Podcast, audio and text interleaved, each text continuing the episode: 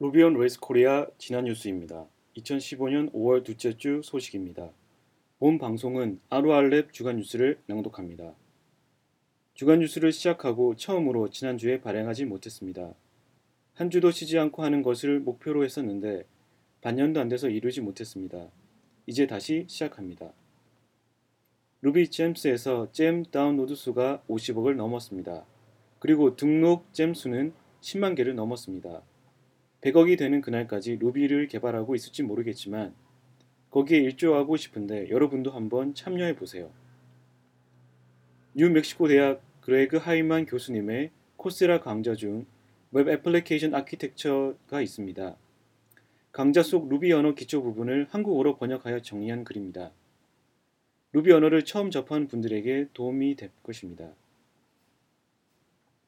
이모지를 MySQL에 저장하려면 column의 인코딩 타입을 UTF-8 대신 utf8mb4로 변경해야 하는데요. 이를 Rails migration에 적용하는 방법과 인덱스 키 크기로 인한 오류를 수정하는 방법을 알려줍니다. PostgreSQL에서는 해당 문제가 없습니다. PostgreSQL에서 JSON 타입을 사용하는 간단한 예시를 보여주고 있습니다. 예시라고도 할 게 없는 게 그냥 데이터 저장하듯이 저장하고 읽기만 하면 됩니다. hstore 타입은 모든 데이터가 문자열로 저장돼서 어, 변환 작업을 해야 하는데 JSON 타입은 그럴 필요가 없습니다.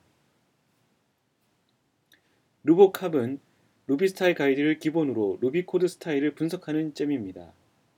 이를 프로젝트에 적용하는 방법을 다루고 있습니다. Ruby Style Guide를 다 읽어도 그것을 적용하는 것은 어려운 일입니다.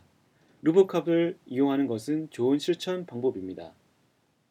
Minitest의 기본 리포트는 보기 불편한데요.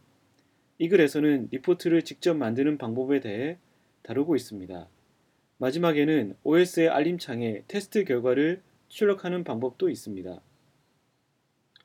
WorkShape.io에서 사용자들이 입력한 값을 토대로 Ruby, Python 개발자들을 비교했습니다.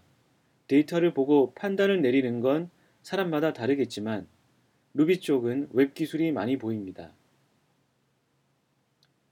많이 알려진 패턴에 대한 루비 예시 코드를 볼 수 있습니다.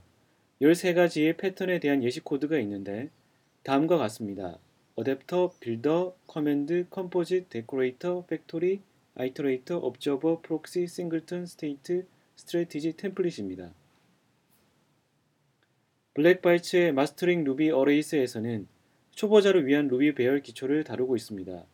주로 method에 대한 예시를 다루고 있습니다. Engine Yard 블로그에서 Action Mailer의 비동기 이메일 전송을 테스트하는 방법에 대해 다루고 있습니다. 비동기 전송할 때 Active Job 목록에 추가되는 것을 이용하여 Active Job 목록에 원하는 이메일이 추가되었는지 테스트할 수 있습니다. 다음으로 gem을 소개합니다.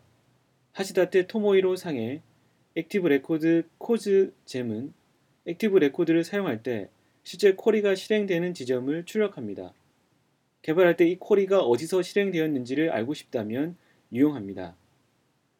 Samuel Cochran의 MailCatcher gem은 간단한 SMT, SMTP 서버를 실행합니다.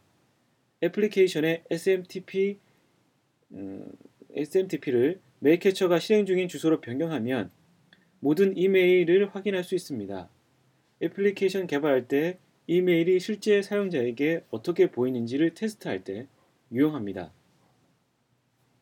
마지막으로 행사 모임을 안내합니다. 5월 10일 화요일 저녁 8시부터 토즈 강남 2호점에서 루비 플레이그라운드를 진행합니다.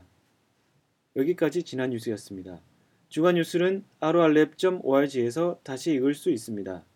주간 뉴스 세아피 낭독 와그 감사합니다.